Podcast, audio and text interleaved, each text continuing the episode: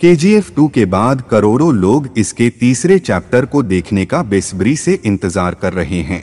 Film के upcoming भाग को लेकर हाल ही में निर्देशक प्रशांत नील ने अपनी प्रतिक्रिया बयां की है।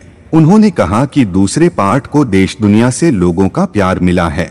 लिहाजा के जी एफ़ तीन बनाना अब डिमांड है।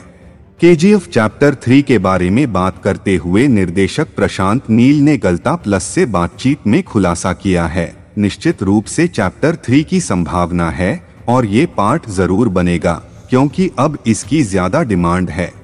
चूँकि दुनिया भर के लोगों ने इसे बेशुमार प्यार दिया है और इस किरदार को पसंद किया है और हम इस फ्रेंचाइजी को जारी रखेंगे। हम नहीं जानते कि कब, लेकिन हम इसे आगे बढ़ाएँगे, प्रशांत नील ने आगे कहा। बेशक, हमारे पास एक आइडिया है, और वास्तव में ये विचार काफ़ी पहले से ही था।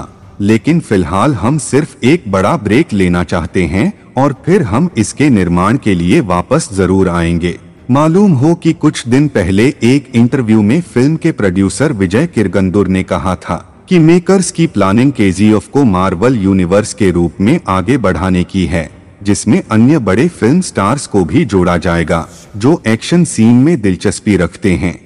इसकी शूटिंग अक्टूबर से नवंबर में शुरू होगी और इसे 2024 में रिलीज़ किया जाएगा तभी से फैंस इस फ़िल्म के लिए काफ़ी बरकरार है हालाँकि प्रशांत नील के ताज़ा बयान में साफ़ कह दिया है कि लोगों फ़िल्म के तीसरे भाग के लिए लंबा इंतज़ार करना होगा क्योंकि निर्देशक फ़िलहाल सालार में बिज़ी हैं, जिसमें प्रभास और श्रुति हासन लीड स्टार हैं।